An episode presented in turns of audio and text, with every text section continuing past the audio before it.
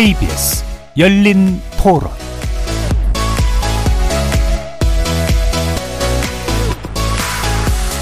안녕하십니까. KBS 열린 토론 정준희입니다.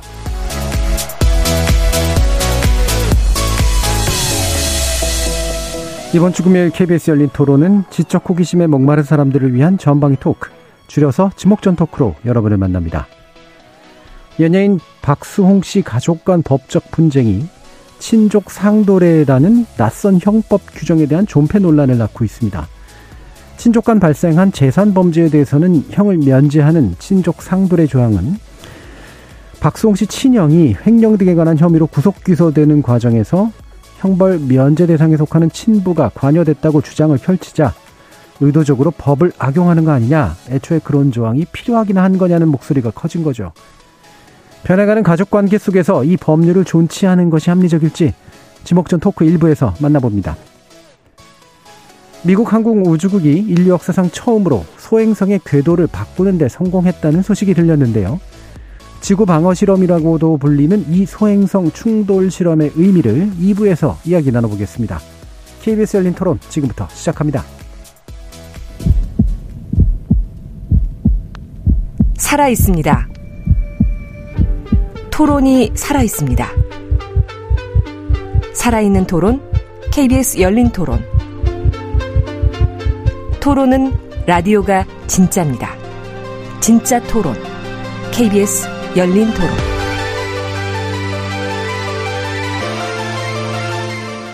오늘 함께 해주시는 분들 소개하겠습니다. 나라를 걱정하는 물리학자 이종필 건국대 교수 나오셨습니다. 안녕하세요. 이종필입니다. 사람, 사랑, 공감의 소설가 서유미 작가 나오셨습니다. 안녕하세요. 서유미입니다.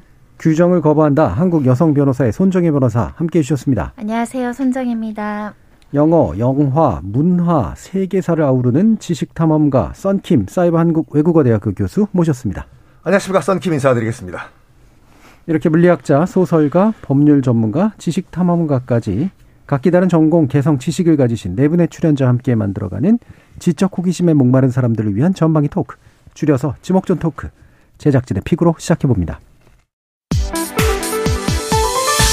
KBS 열린 토론 이런 친족 상도례 뭐법 제도 이런 게 있든 없든 상관없이 살아야 되는데 이걸 없애야 된다 있어야 된다 논쟁을 하는 것 자체가 사실은 마음은 불편해요. 유교적인 우리나라 문화에서 설정이 됐던 법안인 것 같은데 지금은 평소에 어떤 관계인지 같이 거주를 하는지 혹은 뭐 그런 거에 대해서 오픈할 수 있는 자료가 있다면 그런 걸 근거로 법을 집행해야 되는 거 아닌가. 옛날 같은 경우 이제 폐륜이다 뭐다 하면서 이제 말이 많았을 것 같은데 요즘 기준으로 보면은 개인의 행복을 위주로 생각을 하다 보니까 그런 부분에서는 부작용 크게 발생하지 않지 않을까. 그 재산도 일정 그 수준이 있어야 될 것 같아요. 그러니까 뭐 얼마 이상이 되면은 처벌이 가능하지만 소액 뭐 이런 건데 굳이 그것까지 형사처벌로 그거는 어쨌든 그 기준이 있어야 될 것 같아요. 예, 친족 상들에 들어보신 분이 있는지 모르겠습니다. 이 상도가 도대체 무슨 뜻이야? 얘는 또 어떤 글자야? 굉장히 골치 아파하시는 분들도 있으실 것 같은데요. 어, 내용을 먼저 짚으면 다른 분들이 할 얘기가 없을 것 같아서 내용을 잘 모르실 것 같은 서유미 작가님께 먼저 여쭙겠습니다. 들어보셨어요? 처음 들어봤어요. 그렇죠. 네. 박수홍 씨 사건으로 처음 들었고, 그러니까 친족 상도례가 친족 간에 어떻게 보면 도둑질하는 그렇죠. 거에 대한 네. 특례 예. 얘기잖아요. 그러니까 그동안 우리는 가족끼리의 도둑질이 가능하다는 것 자체가 좀 상식에는 없었던 것 같아요. 음. 뭐 예를 들면 좀 부당하게 뭐 상속을 할 때 누구를 많이 주고 적게 주고 이런 분쟁이 일어나는 건 좀 봤지만 어떤 가족을 두고 다른 가족들이 와에 이렇게 횡령이라고 말할 정도로 음. 돈을 정말 다 도둑질해서 가져가는 거는 사실 좀 본 적이 없는 것 같아서 저도 이제 이 우리 이 픽 한다는 얘기를 듣고 이렇게 봤는데 친족 간의 재산 범죄를 면제해주는 그런 특례 조항이라고 하는데 그 재산 범죄가 뭐 절도, 사기, 공갈, 협, 횡령, 뭐 배임, 작물 근데 너무 생소한 거예요. 예. 뭐 가족 간에 무슨 작물 뭐 이런 게 있나? 어, 사기는 뭐 좀 있을 수도 있겠다. 근데 아무튼 조금 그 박송홍 씨 그 가족의 문제가 일단 액수도 서민들에겐 굉장히 좀 놀라운 액수이기도 하고 물론 연예인 생활을 오래 하셨지만 음. 굉장히 좀 특이한 사건이고 이걸 통해서 되게 또 많은 분들이 어, 이게 뭐가 더 있지 않겠냐, 뭐 꼭 그러기만 하겠냐, 이런 이야기들 좀 하시면서, 어, 가족 간의 이런 어떤 돈에 대한 문제에 대해서 좀 많이 생각을 하게 되시는 것 같아요. 예. 이종필 교수님은 어리셨을 때, 어렸을 때, 어, 어머니 지갑에서 돈 빼서 뭐 사본 적 없으세요? 왜 없겠어요? 궤도. 어, 그래도, 예, 굉장히 참, 이, 법적 처벌에 대한 예. 두려움이 있었는데, 제가 법률을 잘 알았다면은, 그렇죠. 그 부담감이 덜했을 것 같아요. 그렇죠. 왜 이걸 버틸 수 있었는데. 네, 이제 알게 됐을까? 저도 이런 거 있다는 걸 사실 처음 알았어요. 예. 처음 알았고, 저는 그, 음, 좀 언뜻 좀 잘좀 이해가 안 되긴 합니다. 음. 이게 이제 좀 우리 사회가 아직도 혈연 중심으로 뭔가 좀 많이 작동하는 예. 그 잔재이지 않을까라는 생각이 좀 들어요. 그리고 여기 이제 그 범위가 이제 어쨌든 뭐 4촌, 8촌 이런 식으로 이제 나눠놨던데 그 결국 이제 핏줄 기준인 거잖아요. 핏줄 기준인데 가족이 그렇게 지금 돼 있는데 만약에 실질적으로 그 가족이 예를 들어서 뭐 좀 교류가 완전 끊어졌다라든지 음. 뭐 예전에 그런 경우도 있잖아요. 뭐 유명 연예인 사망 이후에 전혀 교류가 없던 그렇죠. 다시 뭐, 나타난 사람. 네, 음. 부모로서 어떤 뭐 자녀 부양 이런 거 전혀 없었는데 사망 이후에 나타나서 내가 이 부모다 하고 이렇게 음. 그 권리를 행사하는 이런 장면들도 사실 좀 많이 봤었는데 그래 그러면은 전혀 교류가 없는 사이에도 그럼 사실상 남남이라고 볼 수가 있는데 예. 그냥 핏줄로 연결이 돼 있다는 이유만으로 또 이제 이런 어떤 그 법의 어떤 뭐 그런 적용을 받느냐 이런 생각도 좀 들고 그래서 저는 전반적으로 그 혈연 중심의 가족에 대한 생각이 좀 바뀌어야 되는 거 아니에요? 기본적으로 여전히 우리가 그 핏줄에 집착하는 게 있는데 그 뭐 외국에서는 이제 혈연이 아니라 사회적 관계에 의한 결합도 가족으로 법적으로 이제 보호를 예. 해주고 있잖아요. 그런 데 대해서 우리가 좀 열린 마음을 가져야 되지 않느냐. 음. 그리고 사실 그 뭐 조금 확대하자면 이제 한국인이라는 정체성을 우리가 이제 어떻게 생각을 해 가족의 정체성도 음. 그렇지만 한국인이라는 정체성을 과연 그냥 핏줄 중심으로만 규정하는 것이 요즘 세상에 맞는 건가? 예. 라는 생각도 들거든요. 음. 그 이거는 좀, 좀 혈연 중심에서 조금 벗어날 수 있는 좀 그런, 저는 그런 계기가 됐으면 하는 개인적인 바람이 예. 새로운 계기를 좀 만들어 보고 싶다. 근데 다들 이렇게 사실 놀라시는데, 어, 예전에 만약에 한 십수년 전이나 뭐한 20년 전쯤 이렇게 하면은 별로 이렇게 그거에 대해서 뭐 있었는지는 모르지만 처벌을 해야 되겠어? 라고 생각하는 사람들이 되려 더 많았을 수도 있을 것 같은데, 어, 여기 선킴 교수님은 마음이 가장 열리신 분 같은 느낌을 주시잖아요? 정확하게 보셨습니다. 그렇죠. 예. 저는 그 이- 이정필 교수님이 말씀하신 것처럼 그 연좌제 저는 반대 개념이라고 봐요. 음. 연좌제. 그러니까 연좌제 같은 경우는 연대 책임이잖아요. 그러니까 단지 내가 누구의 아들이라는 것 때문에 누구의 부인이란 것 때문에 내가 왜 동시에 같이 처벌을 받냐 이건데 이거는 단지 가족이라는 이유 때문에 뭐 혈연이라는 이유 때문에 왜이 처벌을 면제받느냐 나는 나고 당신은 당신인데 이렇게 접근을 해야 된다고 봅니다. 예, 예. 그래서 저는 이건 굉장히 잘못된 음. 관행 아닌 관행이라고 생각을 해요. 음. 그 우리 헌법상 연좌제는 금지되어 있으니까. 그렇죠. 예. 근데 그 밤대의 경우는 왜 살아남아 있느냐? 네. 어, 라고 지금 질문을 던져주셨습니다. 손 변호사님. 53년 형법 제정 때부터 있었고요. 우리가 이제 형법은 대부분 독일 거쳐 일본 거쳐 왔기 때문에 일본에 있는 규정보다 좀 강화된 취지로 우리 법에 들어와 있는데 한마디로 이제 예전에는 대가족이니까 음. 엄마 돈 슬쩍 할 때도 있고 아빠가 소파라는 돈 가지고 가출한 아들도 있고 예. 뭐 같이 사는 정주영 회장님 말씀하시는 거예요. 나중에 뿔려서 왔죠. 네. 예. 말썽쟁이 삼촌이 어, 와가지고 또 저승뭐 같이 사는 돈 훔쳐가지고 사업한다고 가기도 하고 이런 사회 속에서 이거를 이제 가족 간의 문제를 내가 고소해서 며느리가 뭐 숙모를 고소해서 조카가 숙모를 고소해서 아들이 엄마를 고소해서 처벌하기보다는 가족 내에 손내라 이런 취지로 들어왔는데 이게 이제 한 번도 개정이 안 되고 예. 개정의 목소리도 있었고 입법 발의도 한 번 되기도 했었는데 개정이 안 됐어요. 왜냐하면 아주 크고 가정 내에서 발생하는 사건이 사회 문제가 되는 일이 별로 없거든요. 예, 예. 그런 일이 있어도 시시하거나 가족끼리 감수하고 그냥 억울해하고 끝나지 이게 어떤 강력 사건처럼 보도되거나 이러지 않으니까 대부분의 사람들 이런 게 있어 뭐 그 정도의 느낌이고 음. 간혹 보도가 될 때는 약간 흥미롭게 가벼운 사건인데 예를 들면 미성년자 아들이 친구 꼬셔서 할머니도 훔치러 들어갔는데 자기가 꼬셔놓고 본인은 처벌 안 받고 이제 여기 친구만 뭐 처벌을 받더라 이런 케이스가 나오면 이제 이렇게 일부 보도되거나 이런 정도이거든요. 그러다 보니까 사람들이 관심이 없으니까 개정도 예. 잘안 됐다가 요번에 이제 100억대 횡령인데 어, 혹시 뭐 아버지가 왜 이렇게 본인이 했다라고 무리한 주장을 했던가 봤더니 아버지는 횡령을 해도 처벌을 받지 않는다는 예. 거야. 뭐 이러면서 이제 관심이 증폭됐다라고 보이고요.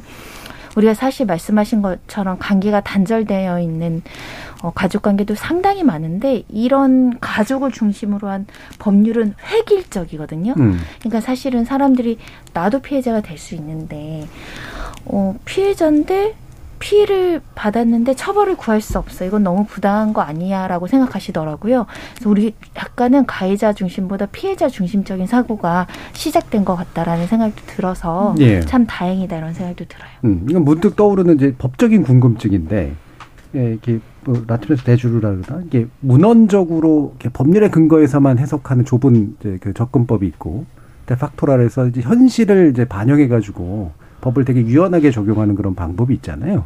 우리나라는 둘 중에 어느 쪽에 좀 속하나요? 형법은 굉장히 엄격하게 문헌적으로. 규정을 하는데 음. 형법은 범죄를 처벌하는 것이기 때문에 가능한 한 엄격하게고요. 음. 친족 상도례는 유리한 거잖아요. 범죄인한테 예. 면제해 주거나 그렇죠. 처벌 안 할 수 있으니까. 그러니까 이거는 조금 더 유연성 있게 해석을 하는데 예를 들면 형법에는 딱 절도, 사기, 공갈, 횡령이 있는데 이런 횡령 같은 경우도 뭐 수십억을 넘어간다 그러면 특가법, 뭐 특정경제법 해가지고 가중처벌 되는 법률이 있거든요.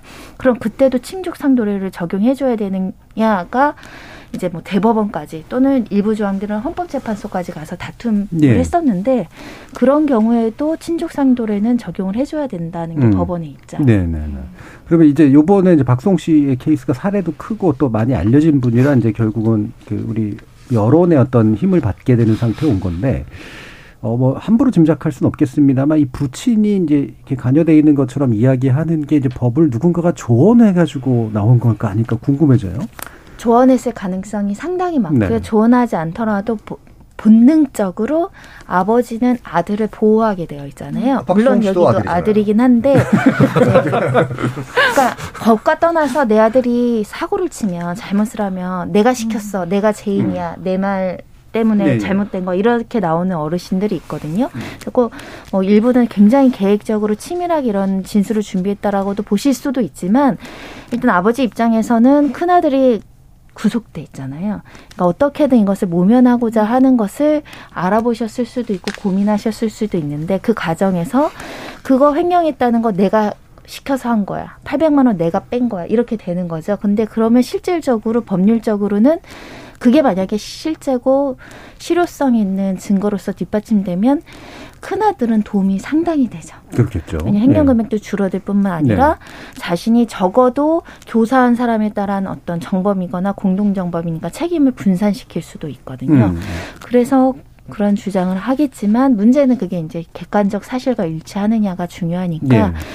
어, 현재로서는 고령의 아버지가 그 모든 일에 관여했다라는 고 볼 증거보다는 큰 아들이 했다라고 보는 게 합리적이죠. 왜냐하면 피의자 조사 대상이 아니었거든요, 네. 음. 아버님은. 음.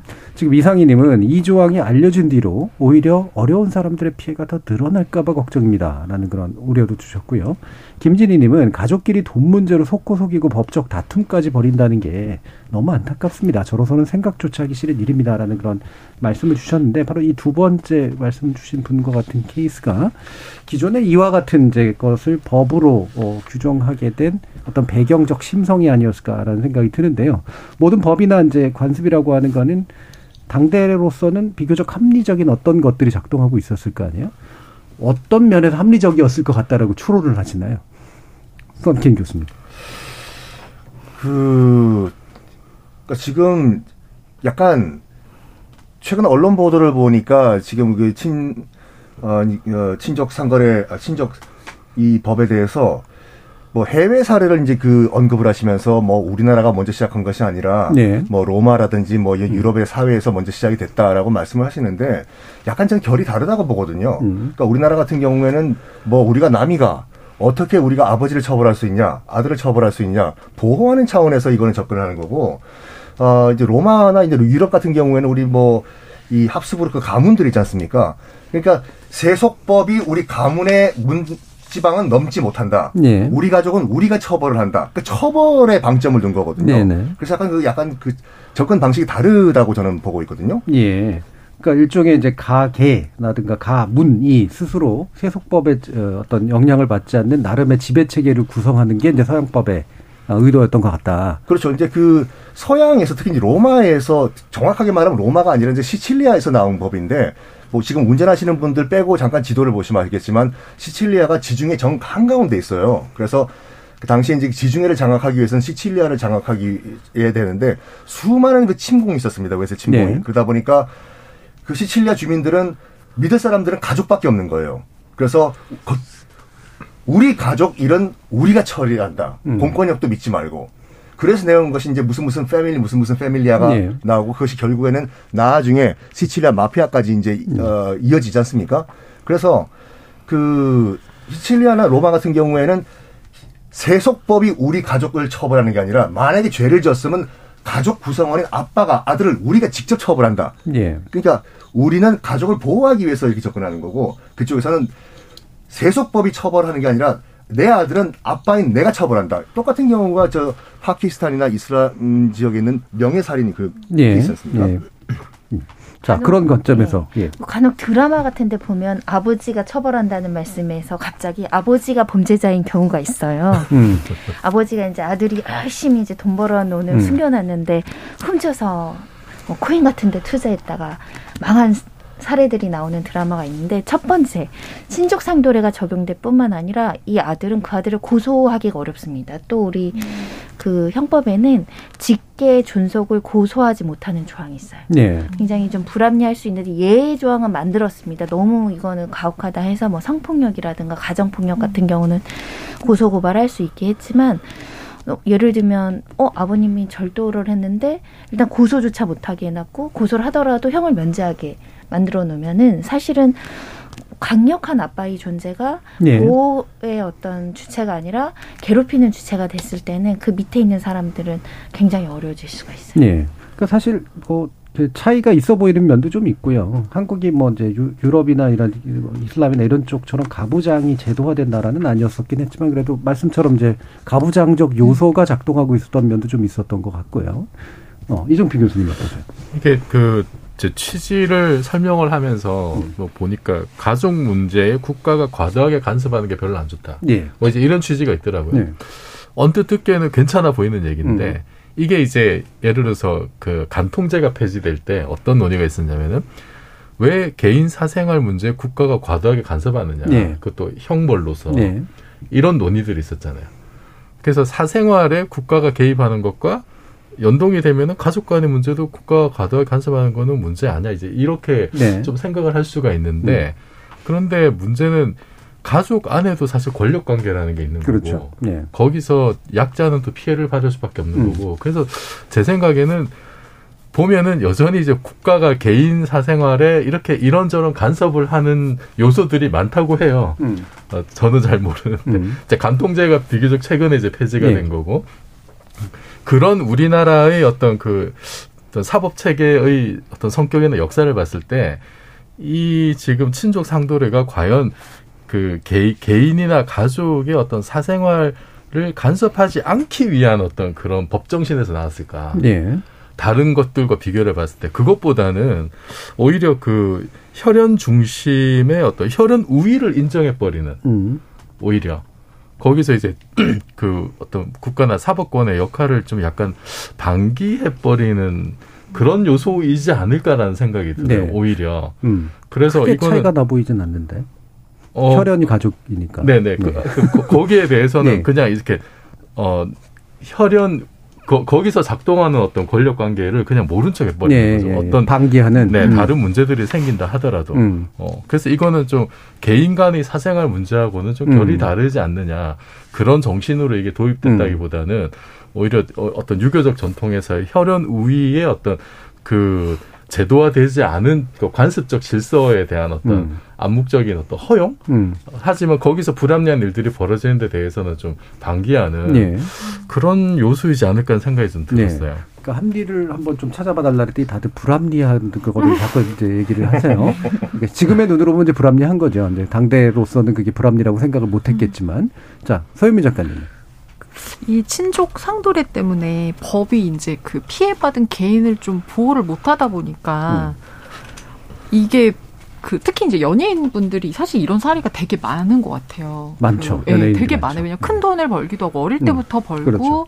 본인은 일하느라고 너무 바빠서 이 돈을 어떻게 해야 될지 모르니까 부모님이 관리를 하거나 이제 형제들이 관리하는데 그들이 횡령하거나 정말 마음대로 써버리고 나중에 이제 없다는 식으로 네. 이제 오리발 내민다 보니까 이게 법으로 처벌이 안 되니까 대부분 이런 분들이 나중에 절연을 해버리는 방식으로 그러니까 가족이 다 깨져버리는 음. 방식으로 그냥 그렇게 그냥 우리한테 굳어졌던 것 같아요. 예. 이거는 그냥 어떻게 할 수 없어. 그래서 뭐, 뭐 엄청난 그 트로트 가수도 사실은 음. 뭐 나는 어머니랑 안 본다. 뭐 이런 얘기를 하고 그러는데 그 부분에 대해서 그래도 그동안은 이게 어떤 뭐 이렇게 지금처럼 이렇게 고소하고 이런 방식으로 안 가다 보니까 우리가 그냥 너무 저 사람 또 열심히 벌면 잘 벌겠지 뭐 이런 식으로 약간 받아들이면서 좀 문제의 그냥 심각성을 별로 예. 별로 음. 심각하게 생각하지 좀 사실 와닿지 않는 금액이기도 하고 어 그러면서 그냥 좀 측은하게 바라보고 음.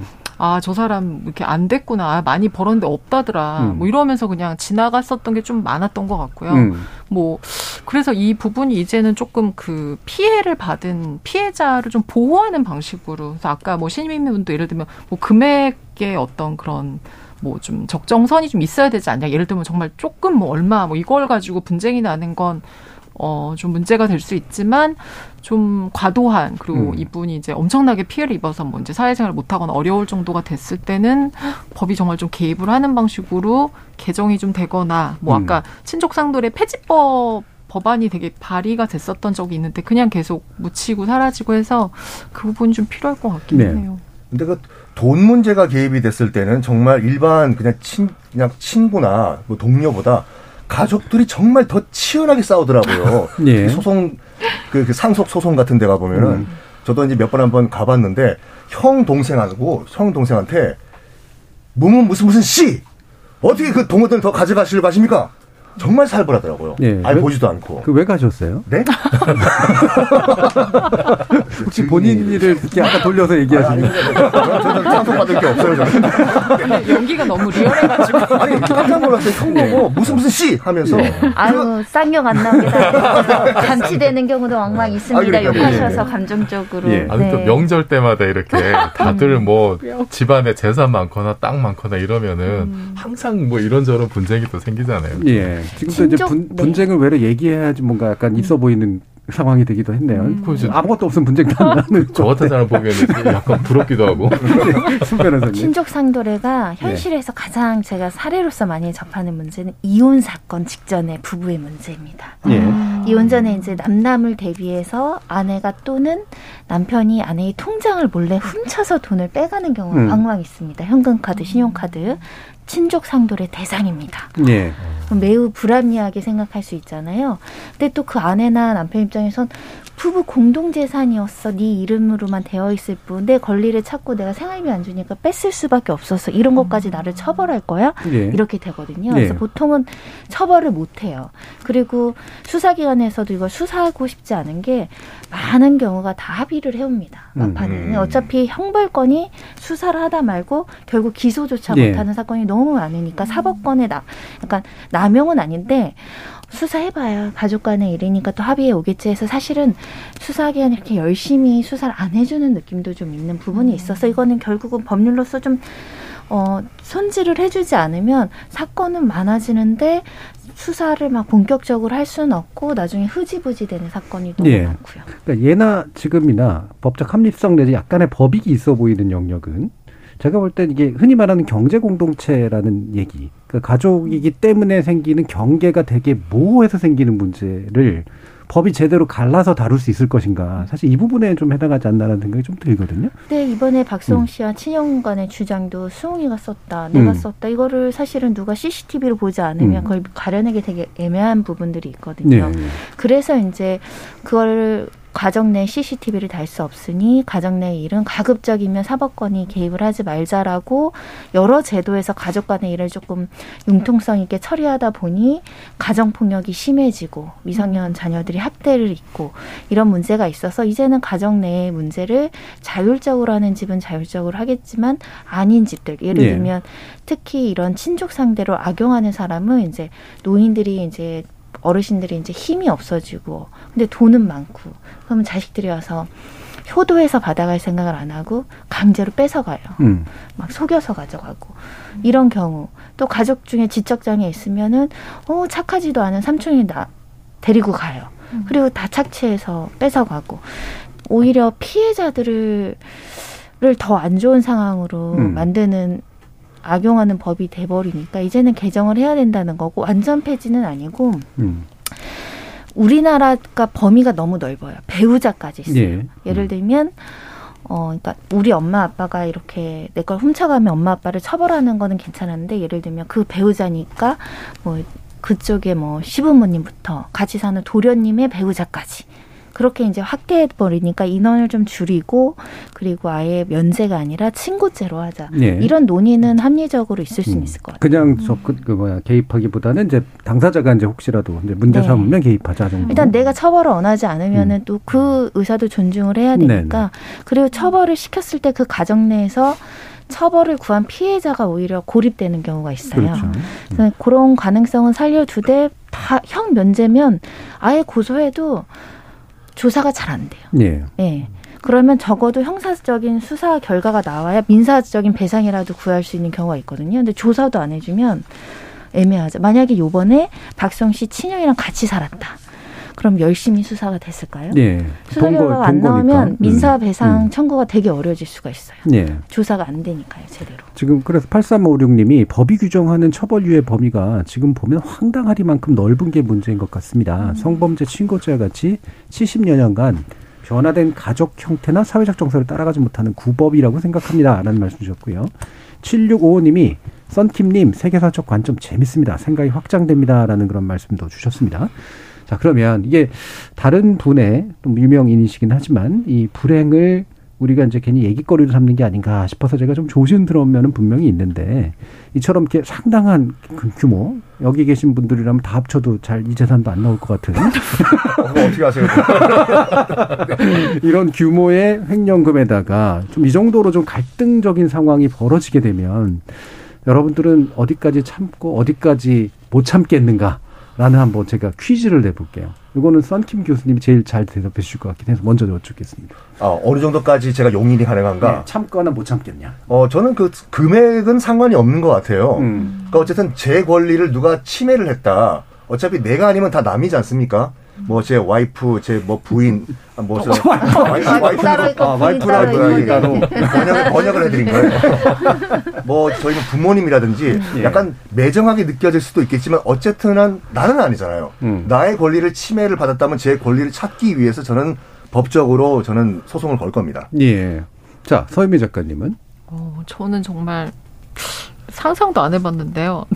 제 거를 아무도 노리지 않아요. 제가 뭘 예를 들면 이제 벌써 아이가 저에게 세뱃돈을 맡기지 않고 어, 저번에 10만 원 어디 갔지 이렇게 묻는 예. 어, 저만 조심하면 돼요. 제 거는 가져가지 않으니까 나중에 만약에 제가 이제 잘 되면 저작권은 뭐 아이한테 이제 나중에 주고 갈 수는 있겠지만 예, 예. 아직 생각 안 해봐. 저는 글쎄요 좀 만약에 부자가 되면 가족들한테 많이 나누어 줄수 있을 것 같아요. 음. 어, 뭐 현실이 아니니까 아무 말이나 할 수 있어요.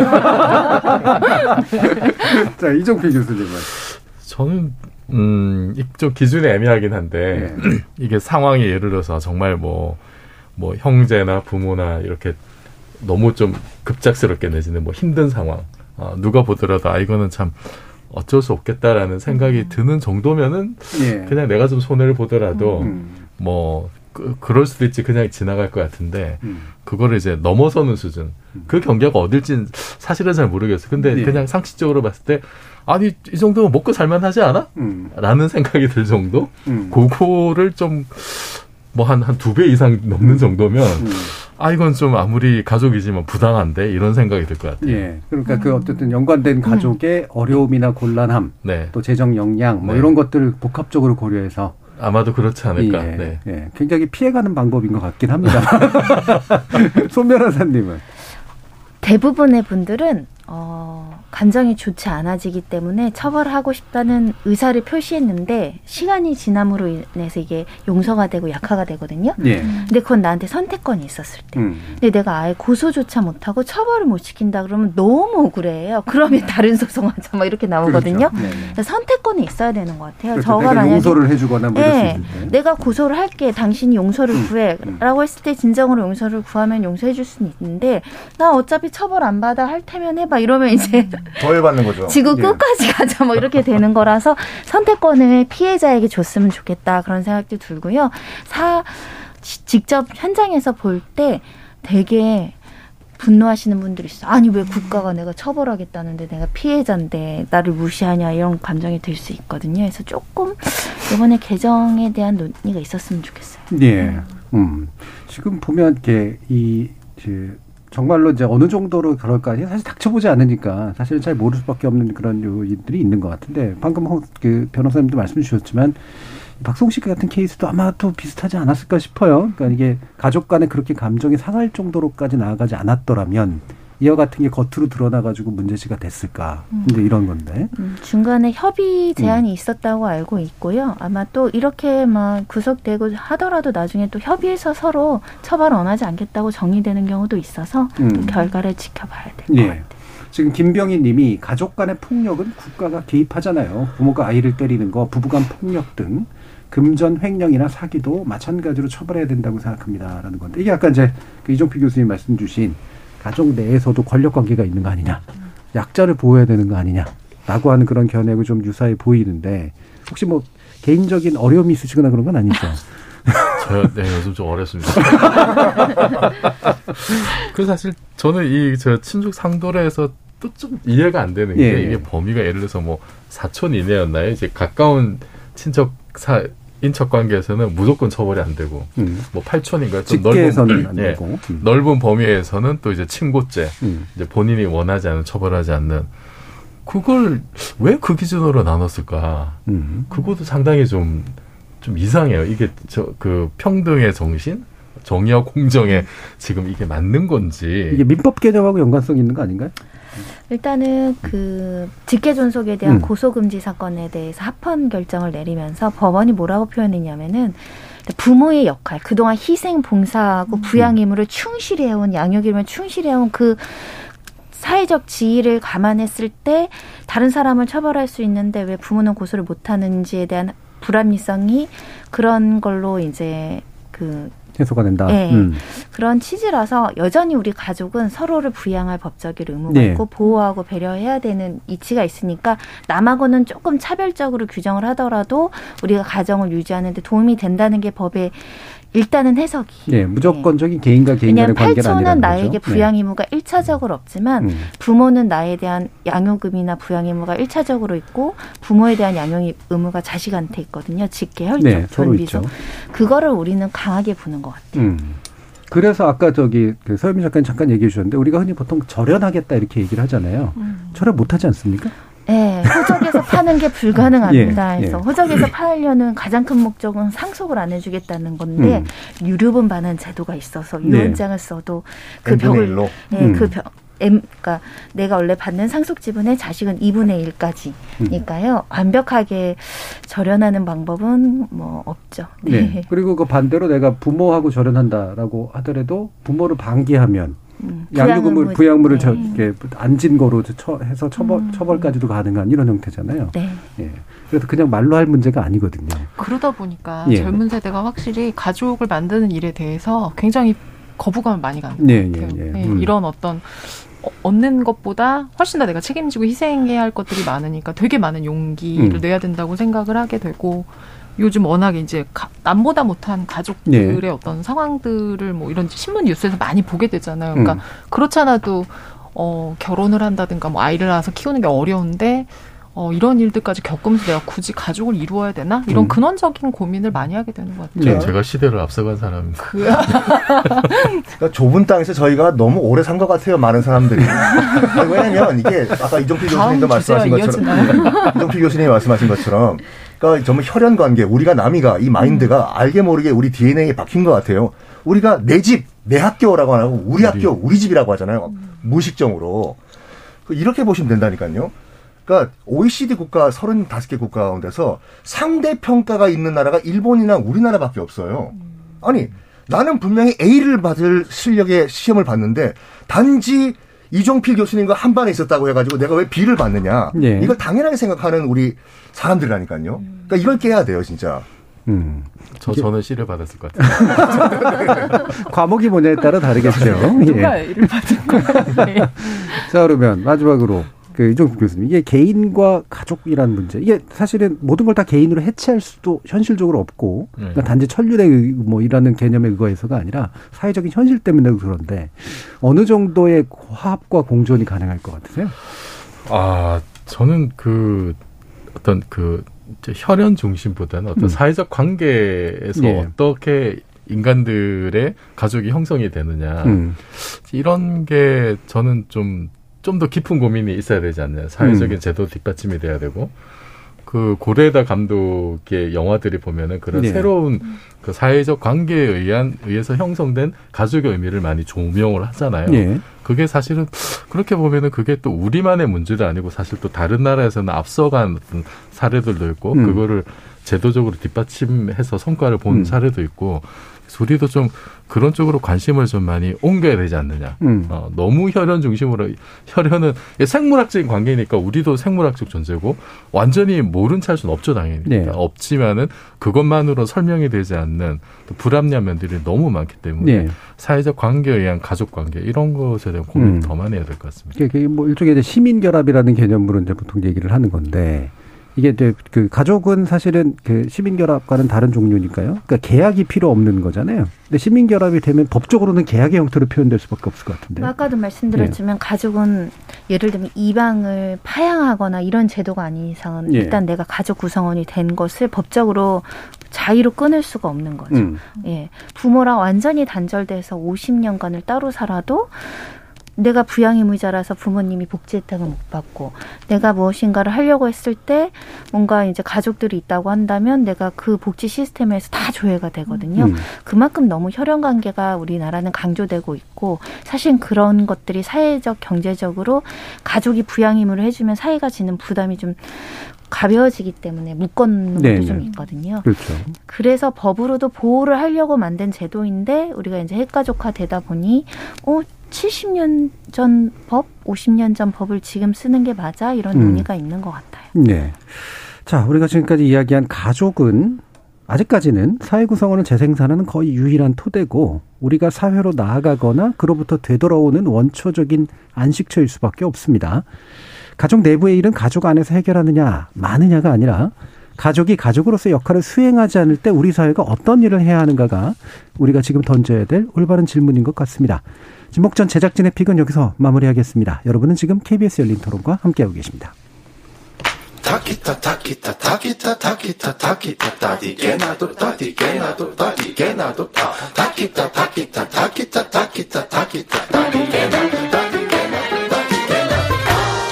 물음표가 느낌표로 바뀌는 순간 KBS 열린 토론.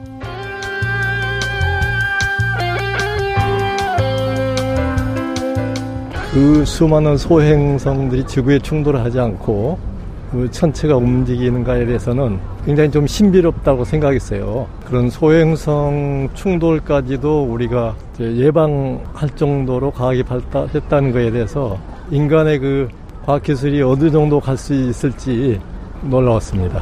너무 먼 얘기로 생각했는데 뭐 이런 세상에 우리가 살고 있구나. 한편으로는 좋은데 이게 잘못 궤도를 바꾸면 더 위험해질까봐 걱정이 되더라고요. 안 부딪히려고 충돌해서 궤도를 바꿨는데 더 위험한 쪽으로 이제 궤도가 바뀌어지면 어떨까 그런 생각이 들더라고요. 저는. 지적 호기심에 목마른 사람들을 위한 전방위 토크. 썬킴 사이버 한국외대 교수, 물리학자 이종필 건국대 교수, 소설가 서유미 작가, 손중혜 변호사 이렇게 네 분과 함께하고 있습니다. 자, 오늘 출연자의 pick은 뭐 누구나 다 아는 이종필 교수님의 pick의 딱 내용에 적합합니다. 그죠? 예. 한번 설명해 주시죠. 어, 한마디로 이제 science fiction이 science 음. fact가 된 네네네. 그런 대표적인 사건인 것 같고요. 우주를 상대한 상대로 한 호모 사피엔스의 쾌거 음, 아닐까. 요즘 뭐 경제도 어렵고 뭐 안보 상황도 상당히 불안하고 음. 세계 정세도 뒤숭숭하고 한데 그 중에서 뭔가 좀 신나고 재미있고 좀 희망적인 그런 뉴스를 하나 좀 정하면 어떨까. 그래서 음. 이 소재를 정했습니다. 예. 이게 이제 엄뜻 딱 드는 생각은 어, 이게 이미 가능한 거 아니었어? 라고 생각하시는 분들도 있을 것 같아요. 네, 네, 네. 왜냐면 영화에서 이제 그런 것들을 또 많이 네. 보다 보니까 핵폭탄 빡 쏘면 되는 거 아니야? 이렇게 생각하시는 분들 그런 영화도 있었죠. 예. 네. 근데 이거 이제 뭐 이렇게 해본 건 이제 처음이고 이게 실험이 이제 DART라고 D-A-R-T인데 네. 그 이제 이중적인 의미죠. 이렇게 다트 던지는 음. 다트이기도 하면서 이게 약자인데 약자기도 하고. 예, Double Asteroid Redirection Test의 예, 예, 예. 약자예요. 그러니까 음. 우리말로 하면 쌍소행성 궤도 수정 실험 정도 되겠죠. 그러니까 이게 그 어, 지구에서 한 천만 킬로미터 정도 떨어진 곳에 소행성이 이제 쌍으로 두 개가 있어요. 음. 디디모스라는 애하고 디모포스라는 애가 있는데 디디모스가 좀 커요. 음. 한 780m 정도. 그다음에 디모포스라는 그 소행성은 160m 정도로 그 디디모스 주위를 공전하고 있습니다. 예, 예. 그러니까 뭐 모, 모 소행성과 그 그렇죠. 위성이 예. 되는데 그 공전 주기는 뭐 대략 한 뭐 11시간 55분 정도 되고. 그래서 여기에 그 우리가 우주선을 쏘아 가지고 우주선 크기가 뭐 가로 세로 한 1.8m, 1.9m 네. 뭐 무게는 한 620km, 뭐 자판기 크기 정도 음. 그 정도 되는 거를 쏘아 가지고 그 조그만 위성, 아, 조그만 소행성, 네, 도는. 네 돌고 있는 거기에 맞춰 가지고 그 이제 공정 궤도를 한번 바꿔 보는 음. 그런 실험을 한 거죠. 이게 예. 작년 11월 말에 발사가 됐는데 어 얼마 전에 9월 말에 이제 그어 정확하게 원하는 지점에 충돌을 했고 그래서 궤도가 얼마나 바뀌었는지 엊그제 이제 그 어 좀 그 좀 믿을 만한 이제 결과들이 나왔는데 생각보다 훨씬 더 좋은 성과를 냈다. 예. 이제 이런 결과들이 나오고 그러니까 있습니다. 데이터를 쭉 다 모아 보니까 아, 이 정도면은 꽤 성공적인 실험이었다. 네. 음, 우리 이제 뭔가 가능하다 이제 네. 이런 건데 호모사피엔스의 쾌거라고 지금 하는 말씀을 주셨습니다. 자 나머지 호모사피엔스들의 얘기를 한번 들어볼까요? 소유 작가님 어떤 느낌 먼저 주세요? 어, 약간 열애되는 느낌이긴 한데요. 저는 그 헤드라인 같은 거에서 인류가 처음으로 천체 움직임 바꿨다 음. 이런 거 보고서 이 인류에서 나는 안 속하는 느낌이 약간 있지만 와 정말 대단하고 진짜 영화 같은 일이 아까 SF가 이제 그 fact fiction이 fact가 된다고 하셨는데 놀라운 일들이 벌어지고 있고 저는 이런 거 볼 때 약간 무슨 느낌 드냐면 아까 정세도 어렵고 뭐 나쁘고 그치만 어디선가 각자의 일을 다 열심히 그렇죠. 하고 있다는 열심히 생각이 너무 거죠. 음. 그런 게 저는 그런 게 감격스러운 것 같아요. 음. 아 그냥 여기가 나쁜 어떤 것들이 있음에도 불구하고 유지되고 있고 어떤 면은 나아가고 있고 네. 그게 우리한테 위로가 되는 거예요. 우리가 뭐 이거 피하는 거 물론 좋죠. 부딪히면 죽을 수 있으니까. 근데 음. 피하는 걸 성공하고 안 하고를 떠나서 아 누군가가 이런 일들을 하고 있고 우리가 신경 쓰지 못하는 것까지도 해서 어, 이 지구나 인류를 구, 여기서도 뭐 나사에서도 음. 행성 방어를 위한 분수령, 행성의 수호자, 아 수호자가 있다라고 예. 하는 건 인간을 든든하게 하는 것 같아요. 네, 역시 사람 사랑 소설 사랑의 소설가이십니다. 예, 공감까지도 해주셨고요. 네, 썬킴 교수님. 저는 예전에 그 영화 뭐 그 밀레니엄 Y2K 직전에 그 디스토피아가 한참 그 세계를 휩쓸 때 나왔던 아마게돈이랑 예. 딥 임팩트 이 딱 이걸 그린 영화지 않습니까? 네. 전 그걸 봤을 때 과연 인간이 인류가 호모사피엔스가 저 먼 우주에서 날아오는 그 조그만 소행성들을 모두 다 우리가 캐치할 수 있을까? 아닐 거다라고 생각을 했었어요. 네. 그리고 만약에 정말로 영화같이 소행성의 소행성이 지구에 충돌을 한다면 우린 다 죽을 건데 그 마지막 마지막 그 딥 임팩트에서는 그 여성 앵커가 저- 전련을 했던 아빠를 찾아가서 아빠와 이제 포옹을 하면서 마지막을 맞이하지 않습니까? 만약에 나라면 정말 6개월 후에 내가 죽는다. 마지막 순간에는 난 뭘 할까? 돈 룩업이란 그 영화와 같이 예. 드카프리 레오나르도 디카프리오 같이 식- 가족들과 내 식사를 할까? 음. 아니면 여행을 할까? 뭘 할까? 그 생각을 해봤는데 이게 현실화된 거잖아요 지금요. 음. 정말로 한번 생각을 해봐야 될 것 같아요. 예, 정말로 이제 진짜 생각을 진짜 하시냐고. 뭘 할까 내가. 손 변호사님은. 아, 그 소행성 소행성이 밀어내면 밀어지는군요. 음. 무거울 것 같은데 굉장히 놀라운 기술 발전이라고 생각이 들고 어, 이걸 지켜보는 외계인이 있으면 혹시 그 궤도 바뀌어서 자기는 행성 들어올까봐 무섭지 않을까 뭐 그런 음. 재미난 상상도 예. 해봤고 그런 식이면 계속 궤도가 바뀔 수 있다는 거잖아요. 네. 우주의 궤도가. 네. 그런 질서에 우리가 이렇게 함부로 만져서 음, 뭔가 큰 어떡하나. 질서가 헤쳐지는 건 아닌가. 음. 혹시 또 어떤 계산상 오류로 그 궤도가 나중에 더 재앙이 되는 건 아닌가라는 굉장히 어 우려 뭐라고 해야 되지? 그냥 상상을 한번 해봤고요. 음. 좀 신기한 일 같아요. 예. 사실은 우리가 어떤 큰 산을 옮기고 큰 산에 터널을 파는 것도 너무 어려운 일인데 음. 이제는 우주에서 하나의 행성을 옮겨서 저쪽으로 옮기는 일이 가능해졌다고 하니까 좀 놀랍기도 하고 이 실제로 이 과학자들이 하는 일이 정말 위대하구나. 아까 음. 말씀한 해주신 돈눈겁이라는 영화를 보면 그런 걸 계산한 과학자들이 아무리 아무리 국민들에게 알려도 다들 자기 일 아닌 것처럼 무시하고 음모론을 제기하고 그런 장면들이 떠올랐거든요. 어, 이렇게 과학자들이 이미 우리가 다른 일을 하는데 계산해서 우리 목숨을 살려준 거잖아요. 예. 어, 그럼 우리가 정말 전 세계적으로 세레머니 파티 불꽃 축제 모셔야 되는 거 아닌가요? 불꽃 축제 했잖아요. 네. 아니 그분들 얼굴을 딱 띄워놓고 예. 해야 되지 않나요? 예. 네. 아, 이번에 감사한 실험한 마음입니다. 그 쌍소행성은 뭐 지구를 위협하거나 이제 그렇죠. 그런 거는 네. 아니고 어, 안, 아주 안정적인 예. 음. 지구를 위협하지 건드려, 않기 때문에. 예. 그리고 뭐 어떻게 실험을 해서 궤도가 바뀐다 하더라도 지구에 대한 영향을 주지 않는 이 궤도만 살짝 거. 고안해서 네. 바뀐 거죠. 네. 예. 조그만 음. 소행성이 모 소행성보다 이제 그 공전 궤도가 이제 조금 바뀌는 정도를 했는데 예. 근데 그런 건 있죠. 한 그 공전 주기가 한 73초 정도만 바뀔 걸로 예상을 했는데 실제로 보면 그거 한 25배 정도, 32분 정도 이게 또 줄어들었거든요. 예. 그 원인이 뭐냐면은 그냥 충돌했을 뿐만 아니라 충돌의 결과로 그 소행성에서 여러 분출물들이 음. 이렇게 계속 나와가지고 얘가 마치 로켓의 추진제 약간 역할을 가스 같은 나왔나 해서. 음. 생각보다 이제 궤도가 더 많이 바뀐 거예요. 예, 그래서 예. 이게 좋게 생각하면 어 이게 훨씬 저, 생각보다 훨씬 효과가 있겠구나라고 볼 수도 있고 음. 이제 우려하신 대로 어 이게 예상보다도 더 이렇게 좀 제어가 안 되는 수준으로 예. 만약에 이제 일이 벌어지면 어떻게 되나라는 우려를 할 수도 있는 부분은 있겠죠. 예. 그 아까 청취자들도 방어전 방어. 1회인데 성공했으니까 두 번째 하면 더 네. 성공하고 세 번째는 예. 실전해야 하고 뭐 이런 개념인가요? 뭐 앞으로 이제 뭐 이제 다른 여러 가지 방법들도 이제 생각을 해보겠죠. 이제 소행성을 방어하는 방법 중에 하나가 이렇게 충돌시켜 가지고 멀리 있으면은 아주 약간만 궤도를 수정하더라도 지구에 그 지구를 크게 벗어나게 할 수 있으니까요. 초기에는. 예. 그 다음에 또 이제 뭐 나오는 기술 중에 이제 뭐 중력 트랙터 기술 음. 같은 것도 있어요. 이거는 뭐냐면은 어, 조그만 소행성이 있는데 그 옆에다가 아주 엄청나게 큰 우주선을 둬가지고 그럼 서로 중력으로 땡길 거잖아요. 음. 그 우주선은 이제 그 자기 엔진으로 버팁니다. 예. 그러면은 소행성이 이제 그쪽으로 끌려가는. 예, 예. 그렇게 중력으로 예. 끌어당기는 뭐 이, 런 이제 기술도 이제 생각하고 있고 또 하나는 소행성에다가 태양 반사판 같은 걸 음. 설치를 해가지고 그러면은 태양 빛을 개촉 받으면은 그 미세하지만 그 압력 때문에 그 영향을 받거든요. 음. 그럼 또 궤도를 바꿀 수 있어요. 그러니까 아예 그냥 흰색으로 도색을 해도 효과가 있다고 합니다. 네. 네, 그런 것까지 생각을 하고 있고 음. 근데 즉 이제 굉장히 사이즈가 좀 크다. 음. 그랬을 때는 지금처럼 이렇게 조그만 우주선을 쏘아가지고 밀어내는 걸로는 이제 효과를 못 볼 수가 있고.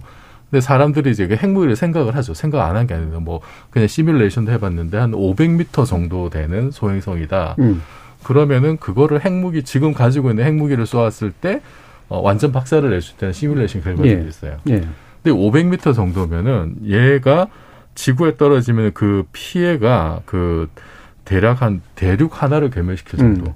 핵무기 히로시마 핵무기 한 30만 배 정도의 위력이 된다고 해요. 근데 지금 이제 이번에 실험한 그 소행성 중에 그 디디모스 모행성 사이즈가 780m니까 상당히 크죠. 그러니까 그런 사이즈가 지구로 충돌하면 정말 엄청난 재앙을 미칠 텐데 예. 이런 거는 지금으로서는 이제 뭐 핵무기를 쓰는 게 그래서 산산조각 내는 게뭐 뭐 알려진 방법 중에 가장 유력하지 않을까 음. 싶긴 합니다. 예. 그러니까 지금 아까 손 변호사님도 고민하셨고 또 청취자 반응 중에서도 괜히 이렇게 궤도 바꿨다가 어 우리가 감당 못할 일이 벌어지는 거 아니냐라는 그런 우려도 사실 있는데 이게 이제 뭐 약간의 오해거나 과잉한 어떤 우려일 수도 있는 거고요. 근데 이제 그 제가 알기로는 우리가 그냥 소행성 어느 날 갑자기 모르던 게 갑자기 팍 나타나서 며칠 안에 지구가 멸망하는 일은 없다. 네. 왜냐하면 대부분은 관찰되어 있기 때문에 적어도 위험 범위 안에 있을 수 있는 것들은 학자들이 다 알아서 하고 있다. 이렇게 이제 설득하고 막 그러거든요. 맞습니까? 네, 지금 이제 그 그래서 소행성을 탐사하는 게 굉장히 중요해요. 네. 어, 그래서 소행성의 날이라는 것도 2014년, 15년 그때 제정이 됐는데 어, 이 6월 30일이 소행성의 날입니다. 이 6월 30일이 어떤 날이냐면 1908년 6월 30날에 그옛 소련 러시아 그 시베리아 지역에 퉁구스카라는 그 산림 지역이 있어요. 거기 지름이 한 뭐 40m에서 50m 정도 되는 소행성이 폭발을 해가지고 그 주변의 산림이 뭐 2,000제곱킬로미터 정도 엄청나게 방대한 지역에 초토화된 적이 있어요. 사람이 안 살아서 뭐 인명 피해는 거의 없었는데 그래서 퉁구스카 사건은 되게 유명한 사건입니다. 네. 그래서 그 날을 기념해가지고 이제 소행성의 날로 정했는데 여기 이제 관계된 사람이 예를 들어서 퀸의 기타리스트인 그 음. 메이 브라이언 메이 이런 분도 있고 뭐 저기 뭐 그 스티븐 호킹 이런 유명 인사들도 이제 많이 참여를 했었어요.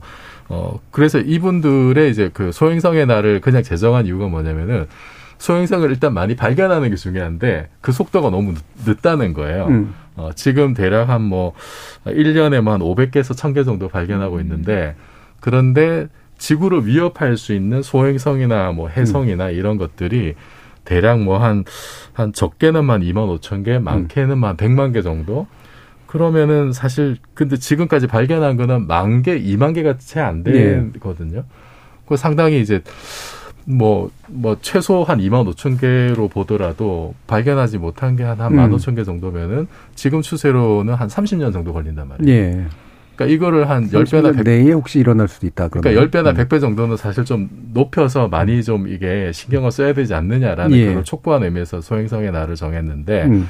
근데 지금 그나마 좀 다행인 거는 이제 1km 이상 큰 거, 음. 얘는 한97% 정도 좀 확인이 됐고, 음. 일단 140m 정도 되는 거, 그러니까 지구에 실질적으로 위협이 되는 거는 140m 이상에다가 뭐 거리가 이제 지구 태양 지구 달 거리 한 20배 정도 되는 그그 정도 가까이 오는 것들이 실질적인 위협인데 뭐 140m 이상 되는 거는 한 40% 정도 확인을 음. 하고 있고 그리고 발견된 것 중에서 뭐 한 앞으로 100년, 200년 사이에 지구에 충돌할 위협이 될 만한 건 없다는 게 지금의 정세. 네. 그 계속 이제 찾고 있으니까 아주 큰 걱정은 안 하셔도 예. 될것 같습니다. 그러니까 큰 위험에 대해서는 지금 안심을 네. 시켜주셨고 그래도 혹시 모르는 작은 위험에 대해서는 예산을 늘려라라고 하는 예, 프로모션까지 이렇게 해주셨습니다. 말씀하신 거 예. 97%를 우리가 파악했다면 3%는 우리가 아직 모르는 거지 않습니까? 그렇죠. 네, 네, 네. 그게 위협이 될 수도 있는, 거, 네. 있는 거죠.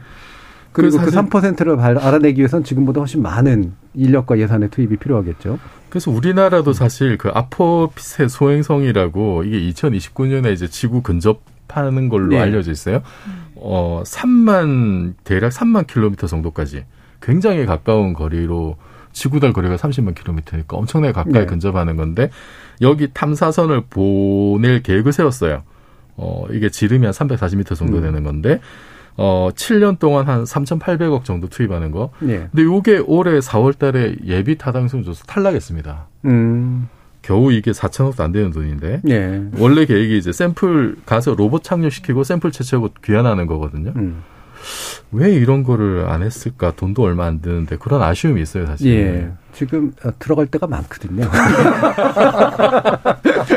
예. 4천억은 큰 돈이긴 한데 아무튼 예. 필요한 전체 예산 규모로 붙이면은 또 네. 우리나라 예산 규모가 또 조금 큰 편이 아니라 어 근데 또 자칫 잘못하면은 이게 중요한 내용이라서 자꾸 제가 여쭤봤는데 어 소개팅에 나온 이과 남학생의 분위기가 생길 것 같아서 음. 예. 자 우리 서유미 작가님께 토스를 할게요. 뭐로 할까요? 어, 저는 뭐 약간 콘서트, 과 콘서트 있잖아요. 그 온 느낌으로 소행성이나 이런 거 적고 있었는데요.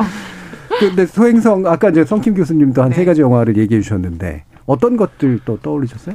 어, 저도 음. 그세 가지 근데 제일 유명하고 아까 그 진짜 우리가 그 아까 궤도를 이렇게 변경시킨 건 아마겟돈이나 딤 임팩트 같은 경우인 거고 그게 음. 이제 실제로 된 건데 아까 돈룩업 얘기가 잠깐 나왔는데 제가 이 아마겟돈이 98년도고 딤 임팩트가 몇 년도인가요? 얘도 아무튼 그그 다. 네. 다 옛날 영화란. 말이에요. 근데 네. 이 돈룩업도 똑같이 그 지구하고 충돌하는 소행성 발견해서 어, 경로 바꾸려고 이제 가는 건데 되게 흥미로운 건 결말이 이 세 영화가 너무 다른 것 같아요. 네, 예. 앞에 그 아마겟돈은 그 브루스 윌리스라는 이제 대영웅 한 명의 음. 영웅이 이제 뭔가를 하는 거고 아마겟돈은 이제 그 재난을 마주한 평범한 사람들이 이거를 또 해결하는 건데 Don't Look Up이 이제 그 작년이었던 것 같은데 예, Don't Look Up은 보면은 사실은 우주선을 발사해서 우주선이 갔다가 돌아온단 말이에요. 네. 임무를 수행하지 않고. 근데 왜 돌아오냐면 그 소행성의 희귀한 광물 자원이 음. 140조 달러 얼마인지 잘 모르겠어요. 이게 네. 어느 정도인지 이런 가치가 있다. 그리고 그 행성이 왔을 때 그리고 우리가 아무 굉장한 일자리를 창출할 수 있다. 한마디로 경제를 살릴 수 네. 있다라는 주장 때문에 이 자본의 논리 때문에 예, 자본주의 사회에서 돈이 절대적이기 때문에 생명에 대한 이- 이걸 바꾸지 않고 이제 음. 결국 돌아와서 어 나중에 이제 사실은 먹히죠. 예.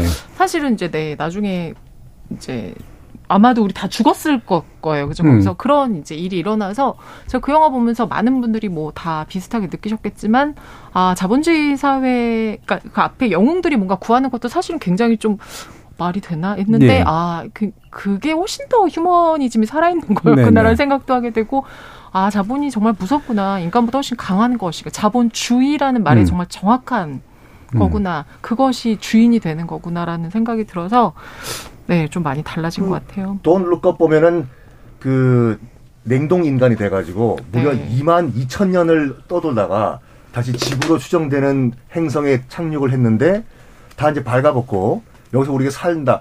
그 산 사람들이 다 이제 재벌들이잖아요. 정유회사 사장들, 무슨 무슨 기업의 CEO들. 어, 약간 풍자한 것 같아요. 근데 뭐 우리 이정필 교수님도 잘 아시겠지만 그때 딥 임팩트라 아마게돈이 처음에 개봉을 했을 때 딥 임팩트 같은 경우는 상당히 그 가능성이 있다고 봤거든요. 핵 방금 말씀하신 것처럼 핵폭탄으로 두 쪼개려고 하지 않습니까? 근데 아마게돈 같은 경우에는 석유를 시추하시는 분들이 와가지고 땅을 드르르 들리로 파거든요. 네. 이것도 가능한가요? 어, 지금 사실은 이제 그 소행성 탐사선 같은 거 보내가지고 로봇 내려가지고 이렇게 샘플 채취를 하는 수준이거든요. 어, 그래서 뭐 조금 더 기술이 발전하면은 정말로 이제 뭐 드릴 뚫고 이런 것도 가능할 것 같아요. 거기서 네.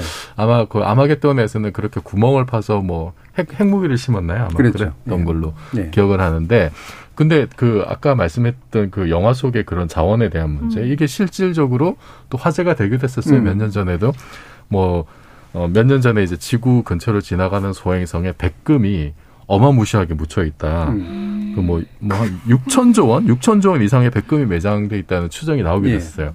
그래서 이거 가지고 이제 골드만삭스에서 조만 장자가 음. 탄생할 수 있다. 1조 달러. 네. 1조 달러면은 우리 돈으로 천조 원이죠.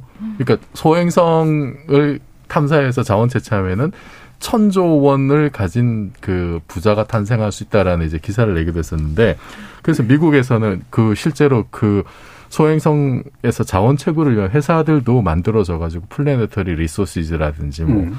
Deep Space Industries 이런 게 있는데 재밌는 거는 그 제임스 카메론 감독 아바타를 만드신 그 인간이 다른 행성 쳐들어가가지고 자원 채취하는 것에 부당함을 이렇게 알렸던 음. 그분이 이제 Planetary Resources에서 투자를 하셔가지고 예. 네 화제가 됐었죠. 예, 어, 뭐, 그럴 수도 있을 것 같다라는 생각이 들긴 합니다만, 이게 이제 보면은 결국에는 그 이 우주에 관련된 어떤 이야기들을 하려면 또 인간은 그거를 경제적인 관점에서 풀고 사실 경제적으로 뭔가 수익성이 있어야 실제로 움직이는 것도 맞는 거라서 우리가 단순하게 이제 정의나 도덕만을 얘기할 수도 없는 부분이니까 자원을 동원해야 되니까. 근데 그런 것들이 이제 만약에 이런 식의 소행성에서 자원 채취한다. 그러면 누구의 몫이냐? 조만장자가 맞느냐? 음. 우주 조약이 있기는 합니다. 예. 60년대, 70년대부터 우주 조약이라는 게 만들어서 큰 원칙들은 다 정해놨거든요. 큰 원칙들은 외기권에 대한 탐사는 가능하다. 그런데 목적은 전 세계 의 이익을 위해서이고 무기를 설치하거나 거기에 어떤 무기적인 장소로 점유해서는 안 된다.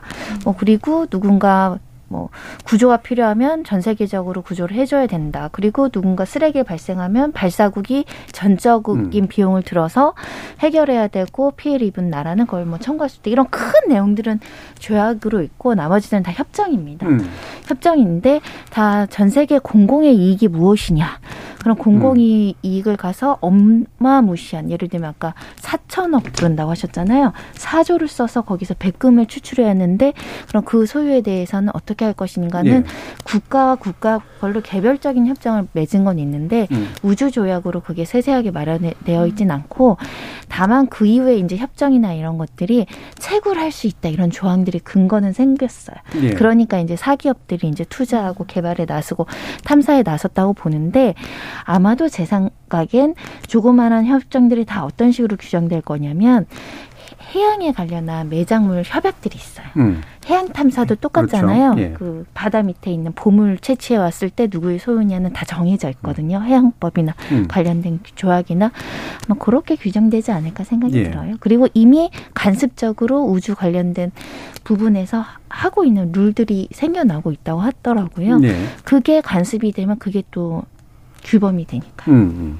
그러니까 이제 법이라는 게 사실은 기존에 있는 법적 체계하고 또 이게 연관성이 있어가지고 또 이렇게 응용도 하고 또 연장도 시키고 이제 이러는 수밖에 없는데 해양법도 말씀드렸지만 사실 우리가 상상해 그러니까 상상해낼 수 있는 미래는 과거에 지구가 아직은 전 인류의 것이 아니었을 때 결국 이제 바다를 탐사하고 막 이른바 식민지 탐사하고 이러면서 나왔던 부분들을 일부 가져오고 또 일부는 또 극복하고 이래야 될 것 같은데 성킴 교수님 보시기에는 뭔가 인센티브가 있어야지 뭔가 여기에 대해서도 대응도 하고 이럴 거 아닙니까? 미국이 뭐 형님이라고 무조건 하는 것도 아닐 테고요.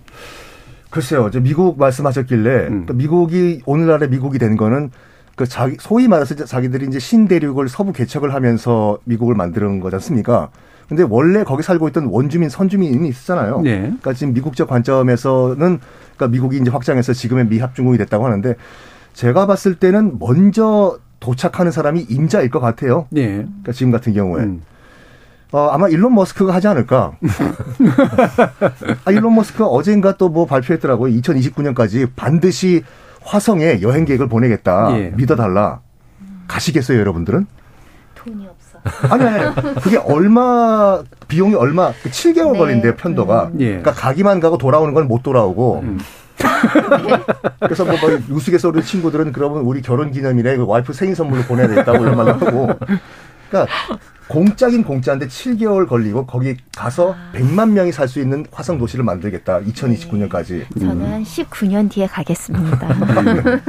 네, 뭐 일론 머스크는 이제 그거를 정말 옛날에 자기네 선조들이 이렇게 아메리카 대륙으로 이주한 그것의 21세기 버전으로 그렇죠. 모델을 것 삼은. 거죠. 새로운 세상을 만들겠다라는 야심이 있는 음. 것 같고 그리고 제가 보니까 이제 미국이 2015년에 우주법을 만들었더라고요. 네. 상업적 우주발사 경쟁력법 이런 걸 만들어서 이게 내용이 이제 민간이나 개인이 소행성 자원 채굴 하면은 그 소유를 허, 허용하는 채굴과 음. 소유까지 허용하는 법을 제정을 이미 2015년 했고 그다음에 룩셈부르크 아랍에미리트 연합 그다음에 일본도 우주자원법을 통과시켰다고 합니다. 예. 그러니까 그리고 유엔 차원에서도 논의가 있긴 있대요. 뭐 평화적 우주위원회 이런 게 있어서 얘기는 하고 있다고 하는데 근데 결국은 이게 힘센 나라들이 음. 내지는 이제 우주 강국들이 먼저 선점하는 형태가 될 것 같아요. 음. 그뭐 아까 말씀하셨지만 정말 이게 돈도 많이 드는 거고 그러면은 당연히 거기에 대한 어떤 인센티브나 이런 게 따라가긴 해야 될 텐데 이게 근데 어쨌든 그 최소한의 어떤 국제적인 규범 이런 게 없으면은 이게 또 훨씬 더 큰 부익부 빈익빈이 될 수도 있고 그렇죠. 음. 어 그것이 또 좀 경쟁이 격화되면은 어떤 무분별한 어떤 그 또 개발이나 좀 이런 게 될 수도 있고 그 과정에서 자칫 잘못하면 정말 지구에 큰 재앙을 또 음. 초래할지도 모르고 그렇죠. 어 거기에 대한 좀 어떤 전지구적인 어떤 뭐 논의나 최소한의 규제 이런 건 좀 고민해야 되지 예. 않을까 싶습니다. 그러니까 이제 그 식민지 시대 때, 그 해- 대항해 시대 때 있었던 문제들은 극복을 하면서 그래도 그 대항해 시대가 가졌던 파이오니어적인 어떤 개척자적인 정신이 또 발휘되도록 인센티브를 주고 그 결과가 이상하게 통제 못할 상황으로 가지 않을 수 있도록 만드는 방법 참 어려운데요. 서유미 작가님한테 물어봐야 될 것 같아요. 어떠세요? 이런 이제 이런 얘기들을 하다 보면 네. 결국은 인간이 뭐 이런 것들을 이 호모 사피엔스들이 뭔가 답을 마련해야 되는데 음. 어떤 것들을 우리가 좀 고민하면서 좀 가면 좋을까?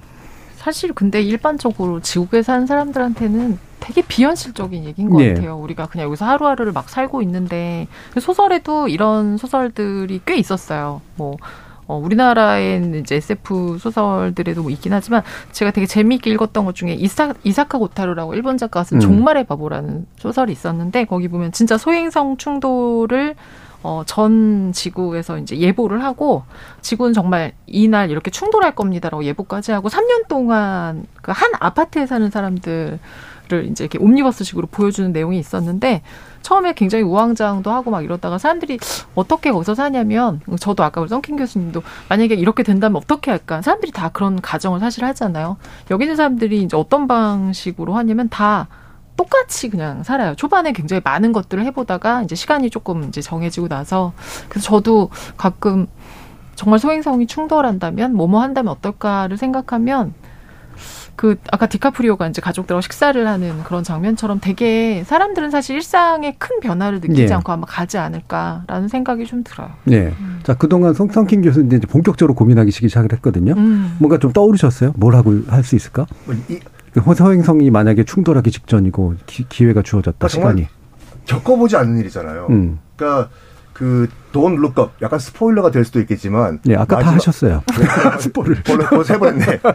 근데 맨 마지막 장면에 그 디카프리오가 참 연기를 잘했어요. 이 예. 마지막 순간 이제 식구들이 다 죽어요. 지금 벌써 벽은 무너지고 있는 상황이고 창문은 깨지고 곧 다 죽는데 가장으로서 여기서 과연 내가 그 사- 상황이라면 무슨 말을 할 수 있을까? 내 자녀들과 내 또 식구들에게 디카프리오의 마지막 말은 이거였거든요.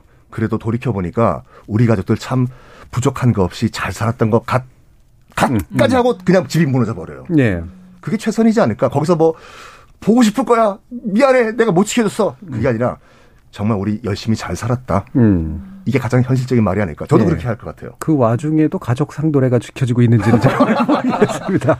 자, 이제 마무리 하시면서 또 부족하지만 뭔가 이렇게 얘기하고 싶으신 것들이 좀 남았을 것 같은데, 이종필 교수님. 공룡이 이제 멸종한 게 예. 6,600만 년 전에 한 10km 이상 되는 소행성이 칙슬루브라고 하는 소행성이 충돌해서 그 결과로 이제 멸종한 걸로 알려져 있는데 뭐 그때 전 세계 생명체 70% 이상이 멸종했다고 네. 하죠. 어, 어, 지금 뭐 이번에 실험한 게 사이즈는 굉장히 작습니다만 이것이 그 공룡과는 우리 인류가 다른 어떤 역사를 가게 되지 않을까라는 음. 희망을 준다. 음. 라는 면에서 굉장히 큰 진전인 것 같고 오래 전부터 사실 천상계는 인간이 어떻게 할 수 없는 영역으로 여겨져 왔지만 21세기는 그것이 바뀌고 있다. 음.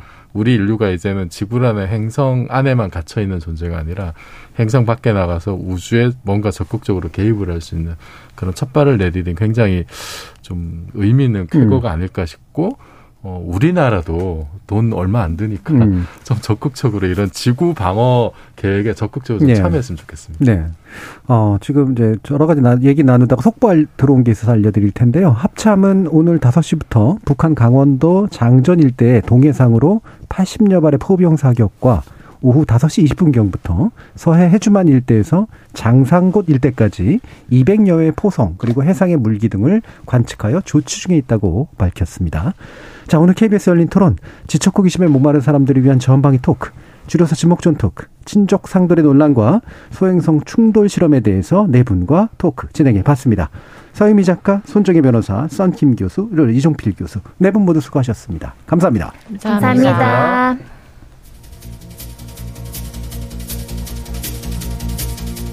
소행성 하면 떠오르는 건 지구의 충돌에서 모든 생명을 없애버릴 수 있는 위협적인 존재보다는 의자를 조금 당겨 앉으면 몇 번이고 멋진 일몰을 감상할 수 있는 낭만적인 곳. 생택지베리의 소설 어린 왕자에 나오는 소행성 B612입니다. 물론 영화 돈룩업에서처럼 임박한 위험을 부정하는 태도는 경계해야겠지만 우리 세상이 온통 위협으로 가득 찬 것으로만 비춰지진 않기를 바라봅니다. 지금까지 KBS 열린 토론 정준이었습니다.